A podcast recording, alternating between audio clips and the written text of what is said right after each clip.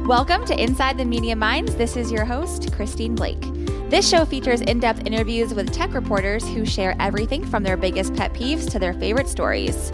From our studio at W2 Communications, let's go inside the media minds. Hi, everyone. This is Christine Blake, the host of Inside the Media Minds. And I'm excited today to welcome two guests to our show. From GovExec, we have Troy Schneider, who is the um, general manager for government technology brands at GovExec. And then also James Hanson, group publisher, federal and technology. Welcome, you two. Hello. Good morning. Yeah, thanks for coming on the podcast today. Excited to have you. Very happy to be here. Let's go ahead and kick it off. Just um, each of you maybe go over a quick overview of your background and then your roles at GovExec, and we can kind of start from there. Sure. James, you want to go first? Absolutely. Happy to. Uh, and thank you for uh, having us on.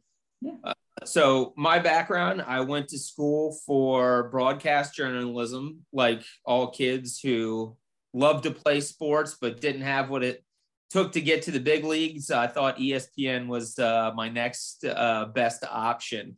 Um, so my first job out of school was at Army Times Publishing uh, Company, now Sightline Media Group, as a reporter. Uh, and I got kind of recruited to the marketing sales side of the business where I ran our trade shows and then managed uh, international sales for Defense News uh, for a number of years. Um, then I went uh, and spent more than a decade at Connolly Works, which is a small woman owned PR marketing event services company serving companies, uh, other companies in the public sector technology space. Um, today, as you mentioned, I am the group publisher of federal and technology markets at uh, GovExec. Um, and in that role, I'm responsible for revenue growth across our federal defense and technology brands. Uh, I help companies, uh, our customers, build go to market strategy and integrated campaigns to grow their business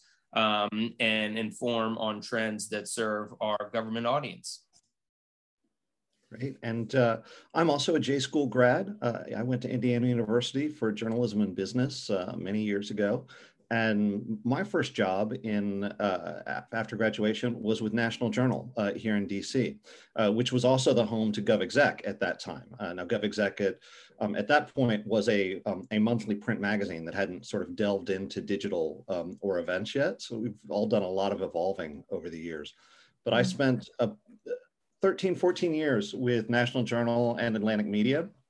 Then I left uh, left publishing for a while and went to the um, to the nonprofit space. I was with uh, the think tank New America for seven or eight years, and then I was recruited by FCW to come in and and be their editor, and and that's a role that I that I still hold. Um, but over the last nine plus years with uh, with FCW, I um, got involved with GCN, uh, sister publication, and then eventually into um, into running the government business unit.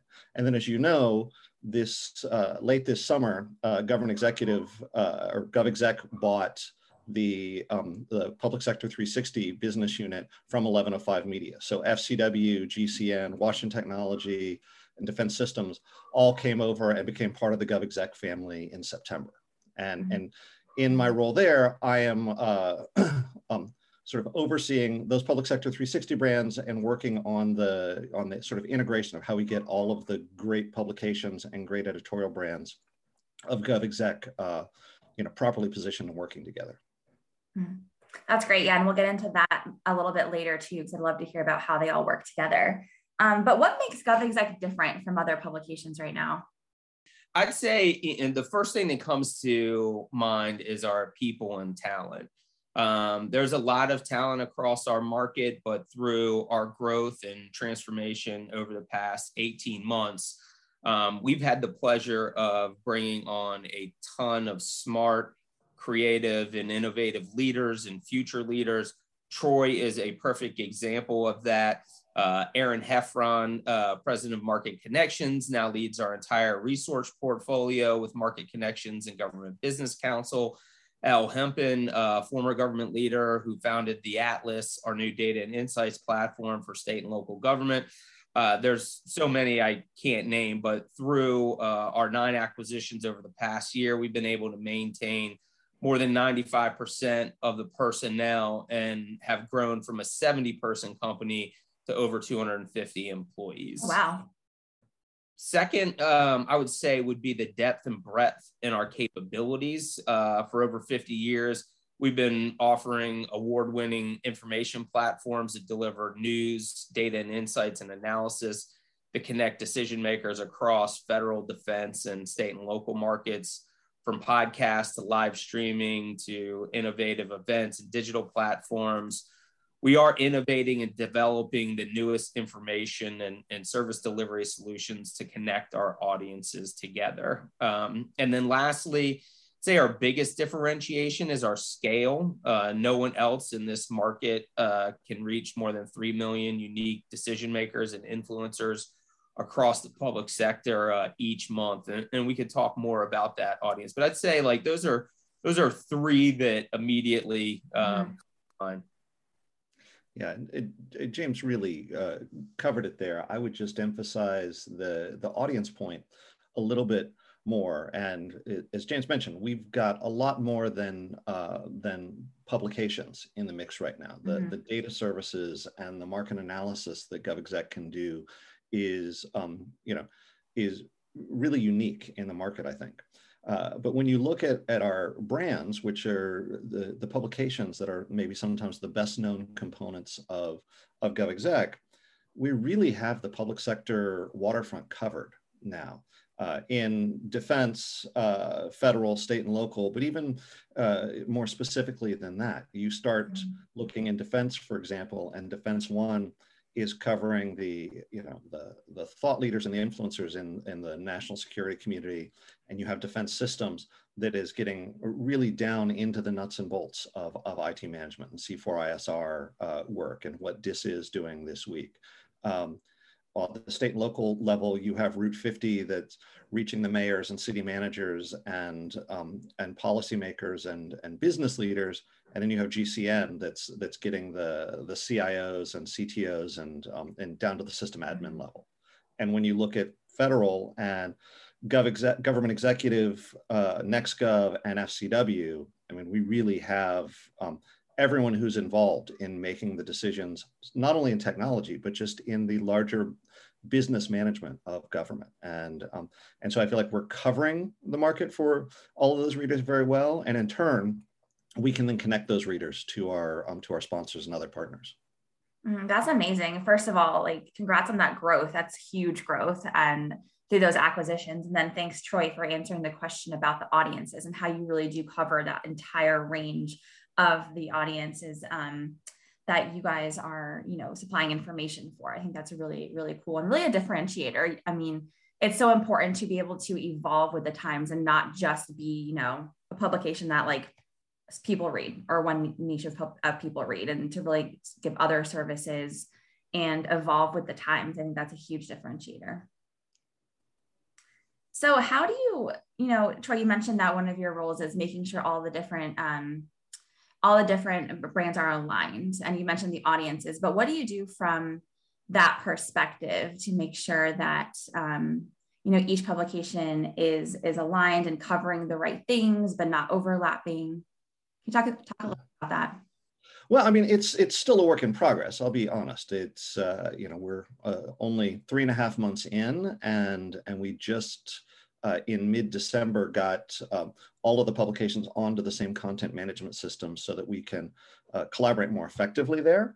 Um, you know, I don't want to you know I don't want to say that it's simple, but a huge amount of it just comes down to good internal newsroom communication uh, because the overlap isn't as substantial as as people might think, and frankly, as some of us thought um, coming in. When you really look at the stated missions of the publications and and the type of coverage that they've done, um, it's it, it complements uh, the publications complement each other pretty well, like right out of the gate. Mm-hmm. Um, we recently uh, named Heather Kuldell as the editor in chief for GovExec uh, um, for all of the GovExec publications. So she's sort of the group editor to help support the um, the leaders of each publication. And Heather Bennett uh, um, been with GovExec and NextGov for um, for quite a while, but she also worked at Sightline Media. She worked at FCW and GCN once upon a time, so she knows all of these. And so she is really playing that um, you know that air traffic control and coach role mm. to, um, uh, to to make sure that people are, are talking together. But it's there's a fair amount of content sharing, but there's a lot of talking on a day-to-day basis of, hey, we've got mm-hmm. this story coming, um, so that publication B can look for a complementary story for that, uh, mm-hmm. and that we don't we don't waste time sending three reporters from three publications to cover the exact same thing.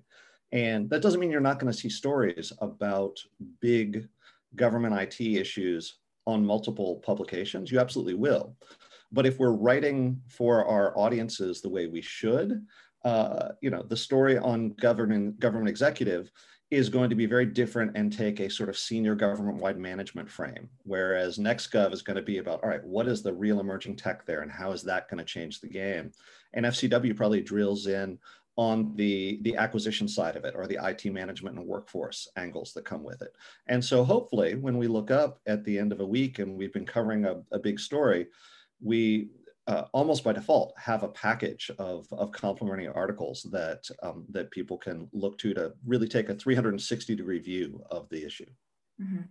That's great. Yeah, we actually um we had Heather on the podcast back in April, and she's she's mm-hmm. fantastic mm-hmm. and super smart. So it's great that you have her kind of leading that charge too on your team. Um, so how have you seen government technology evolve over the years? I guess each from each of your perspectives. I know Troy, you were on the podcast in 2018 talking about um, modernization and transformation and machine learning. I know we're still talking about those things. so I'd love to hear both of your perspectives on how government technology has evolved, kind of what we're seeing, what we're expecting to see maybe in 2022 as well.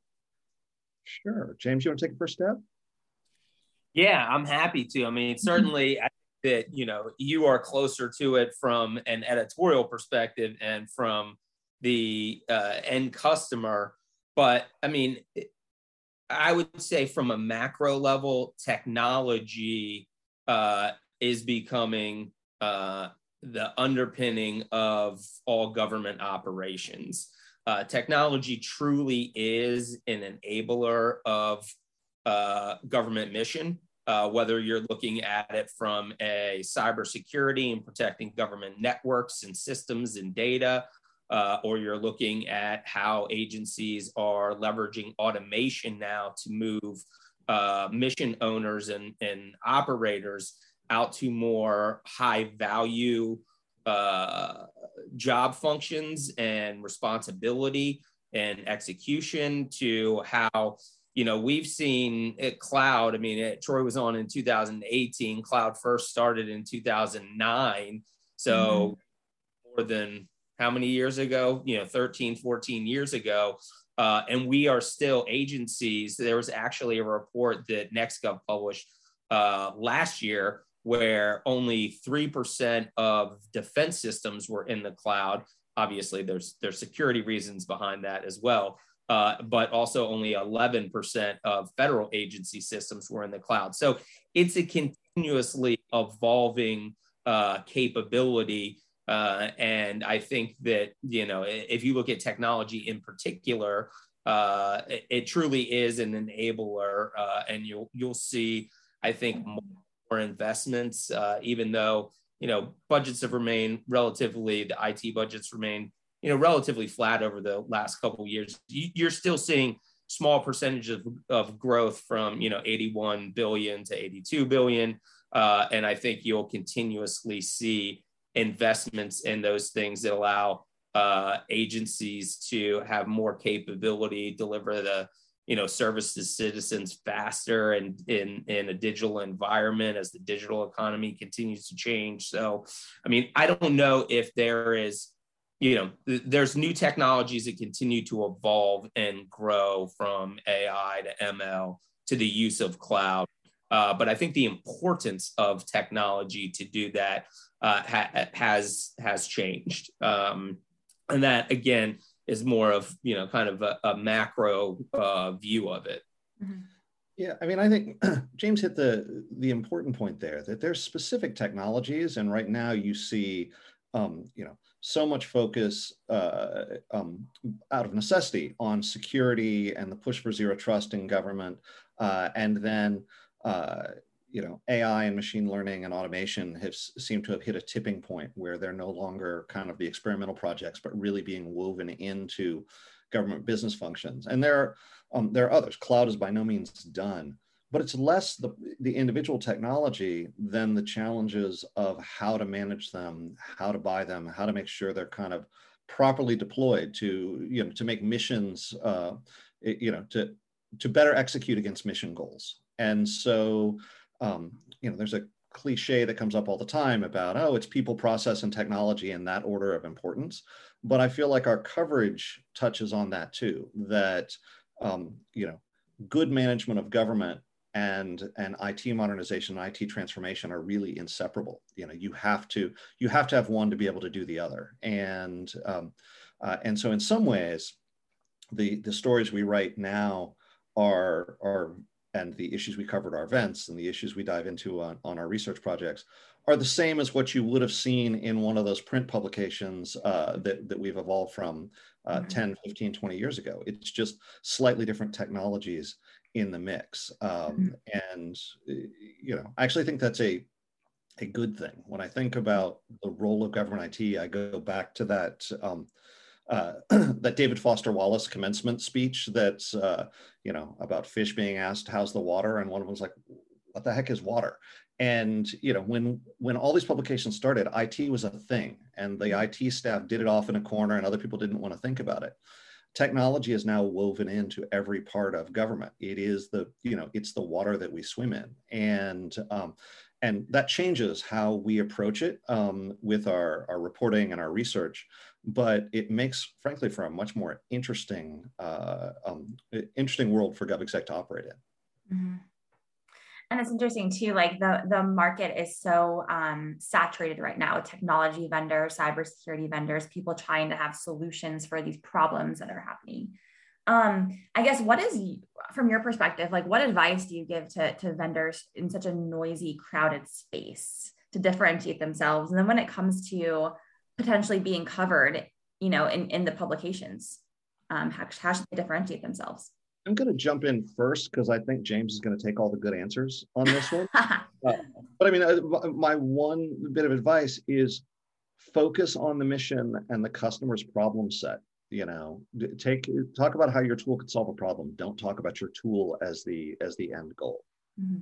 Good answer, James. What do you think? Yeah, well, I mean, it, it's interesting that literally I was at an industry event uh, at a sitting at a table with a recent former CIO, and I uh, just had the opportunity and had to ask, like, you know, it, there's to your point, Christine. There's just so many vendors, uh, and there's so many technologies because there's a lot of innovation happening in space, and more new and new companies are coming into the market the public sector is the you know government is the largest buyer of goods and services in the world the federal government. So why not you know get into that market? And so i i had to ask like you know what advice would you give to a vendor if they were coming in and wanted to talk to you about you know essentially you know partnering? Uh, and he said so many companies even still today uh, lead in with who their company is and what they sell versus how they're going to solve my challenge. And he's like, if a company has to spend more five minutes explaining what they do, I'm already on to the next one. Uh, so I think, you know, at the highest, you know, point for companies, know the customer and know the challenge and approach it in that way. And it's just, it amazes me how many com- companies still kind of struggle with that just from a from a strategic perspective. But it, you know, if you look at the past 18 months, the marketing and the entire sales process, you know, really has gone virtual. We are starting to move back uh, to you know some in-person engagements, but there's a massive land grab for attention that requires higher standards among audiences for digital experiences. I mean, your content has to work much harder today uh, than it used to, and it needs to be personalized to the individual to resonate and stick. Uh, and a few keys to success are develop versatile content with multiple applications, bridging the gap from one touch point to the next. Uh, episodic content that tells a story across a series and uses new formats like video and audio do stand out. Um, and so it's it's not it, you have to find people in their buying cycle um, in that customer journey. And there are different platforms or different messages to talk to those people. I mean troy had mentioned earlier about you know if you look at our if you look at our audience and how we approach it we're not just trying to reach like the cio i mean you need to reach policymakers on the hill. You need to make that are you know driving FITARA and driving executive orders. You need to look at um, you know, agency leadership from a from a secretary level. You need to look at tech managers, and and that's not just CIOs. Those are individuals that are actually developing and deploying technology to end users. You need to look at line of business owners and and program managers and and who have budgets uh, and are creating requirements to you know the acquisition and, and procurement and finance people who manage and distribute the budget to human cat like all of those people are on different phases of their own buying journey and you need to leverage multiple touch points in smaller more chunkable you know content and messaging that's important to their job uh, to help them solve their specific job need um, in this attention economy. And it, it it requires a commitment and investment by companies. You can't just jump into the market and then jump out of the market. Like if you're going to be operating in the public sector space, you have to commit to it and you have to invest in it.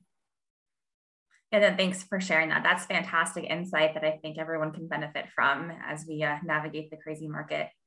Um, and then let's see, I know we're, we're recording this with just over a week left of uh, 2021, but from each of your perspectives, what has been one of the most memorable or important or even highly trafficked stories of 2021? Troy, I'm gonna. I I have one, but I'll, I'll let you yeah. go first, or I can go first. Well, I let me throw out uh, um, uh, two, uh, and one is a, is more a, a rolling story rather than one particular scoop that we had.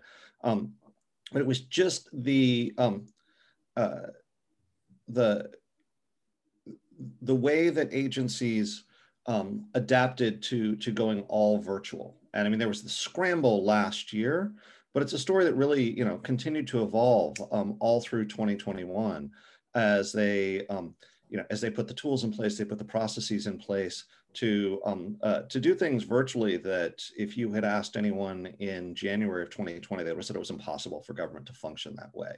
You know, and I look to um, you know, to DoD's uh, um, uh, collaboration tools that they spun up on on really short notice, and now have you know moved to the next uh, iterations of them, as is maybe the the biggest example. But I think all of our publications sort of covered that from the different angles that I was talking about mm-hmm. earlier in a way that that really helped. And I think when we look back in five, ten years, that's going to be the thing that that COVID sort of fundamentally and permanently changed about how government mm-hmm. operates. Um, mm-hmm and so that's that's the bigger picture and then uh, you know i would actually call attention to a you know, to a scoop that defense one had um, uh, just yesterday uh, you know right before we recorded this about research that uh, that the army has been doing and um, and developing a new uh, you know a new vaccine that will sort of uh, looks promising to cover multiple variants of, of COVID. And you know it's an example of well sometimes we feel like we're down in the weeds of our um, of our niche. The things that government does are truly transformative and uh, and impacting you know people not just in government but all across the country and all around the world and um, you know it's it's a nice story to see as we're sort of dealing with uh, with the Omicron variant, um, but it's just a nice reminder of how important the market is that we cover. Mm-hmm. Yeah, that that's number one. I 100% agree, and I think you're going to continue to see that story evolve in in 2022 as agencies figure out what their new hybrid work environment is from a you know a collaboration and, and IT tool set to you know telework policies and, and what's important for government managers to know and the kind of rules of the road. Uh, so I, I, definitely say that's the biggest. Um, I would also uh, another one that I was thinking, two others that I was thinking about uh, is certainly around DEI. Um, I think you know government executive has uh, and you know even uh, really all of our publications, but you know looking at the government's ability to reach and serve diverse audiences and provide services to folks that don't have access to services. And that's everything from a policy to a workforce to a, a technology. Again, going back to Troy's cliche about people, process, and technology, that's an area that uh, government, uh, certainly this administration, will continue to put some emphasis around. Uh, and you'll see investments and, and changes mm-hmm. um, in, in order to achieve those those goals. The other one about a very specific story is around the DoD's cloud efforts. Mm-hmm. Um, JEDI was a huge yeah. story, the story. Um, certainly that you know the NextGov, uh, Defense One, Defense Systems, FCW, kind of covered in 2020, but that continues to evolve uh, in terms of the competition uh, around the DoD's cloud investments and the different clouds and and whether it's general purpose, whether it's JWCC. Uh, I think that's a very specific story that will continue to to evolve. Mm-hmm. I had a sneaky suspicion that one would come up. such a such a big a big story. Um, and then James, what are some things that are on the horizon for GovExec in 2022? Yeah, I mean, well, I mean, as Troy and we're continuing to integrate all of our acquisitions, which includes operationally systems, our platforms, with more acquisitions uh, in the roadmap. Uh, we are dedicated to providing data and insights and inform our audience, information platforms that connect our audience uh, and customers, and innovative marketing services that activate and engage our audience. You'll continue um, to see us build on those efforts. Uh, in terms of new platforms, we have invested in and seen significant growth in on demand live streaming hmm. content uh, and new digital economy. Think Netflix for government, um, storytelling built on TV quality production that's delivered uh, with high bandwidth digital platforms that's targeted to users' specific content needs and, and wants. And uh, that's GovExec TV, and we see some, some real growth potential uh, there. Also, uh, when you think about the entire marketing, sales, and capture strategy, uh, that's evolving really around intent data. Um, and given the scale of our audience and targeting capabilities, we want to be able to deliver our clients data that informs future decision making and influence. And so, you'll see in the not too distant future an example, a high level example of that would be able to provide uh, a user and agency profile that illustrates what content they're reading, events they're attending, uh, our uh, GovTribe platform, uh, macro trends impacting agencies. So companies will really be able to build future strategy targeted at those uh, agencies and those personas. Great. No, thanks for sharing that. We'll look forward to seeing some of that. Um, and then just kind of the last question, a little bit on a on a lighter note. What is that something maybe that listeners wouldn't know about each of you? It's something that you like to do outside of outside of work. Troy, do you want to start? do outside of work? Uh, um, well, over the you last work all the time. Yeah, the last three months as we've done the transition of the public sector group and and a few of the other acquisitions that um, that happened this summer, feels like there hasn't been much. So I think James and I are both looking forward to a, a little bit of a holiday breather. Mm-hmm. Um, but uh, but when we can, uh, you know, I like to get out, uh, like to get outside and hike. I didn't do as much of that as I wanted to this year, but uh, trying. And then uh, for me, music is uh, you know is the fun part, and so playing a dad band and you know and try and try and do that whenever I can. Love that. Yeah, that's awesome. Um, I do not have those skill sets. Most of my time uh, outside of work, but that I absolutely enjoy and adore is uh, my four year old daughter. She keeps me extremely busy um, with ballet and just uh, full of. So, whenever I have time, I try and spend it with her. Uh, and I'm also a big fan of uh, television downtime. I mm-hmm. know it, uh, it's uh, mind numbing, but uh, Yellowstone on Sunday night is my special place that I like to go to. Love that. Now we all need that downtime for sure. Wow. Well, um, thank you so much, Troy and James. This has been a really insightful conversation. I appreciate you both coming on the show today to share more about GovExec and your backgrounds and where things are headed next year. So really appreciate it. Thank you both. Thanks, Christine. Yeah, thank you, Christine.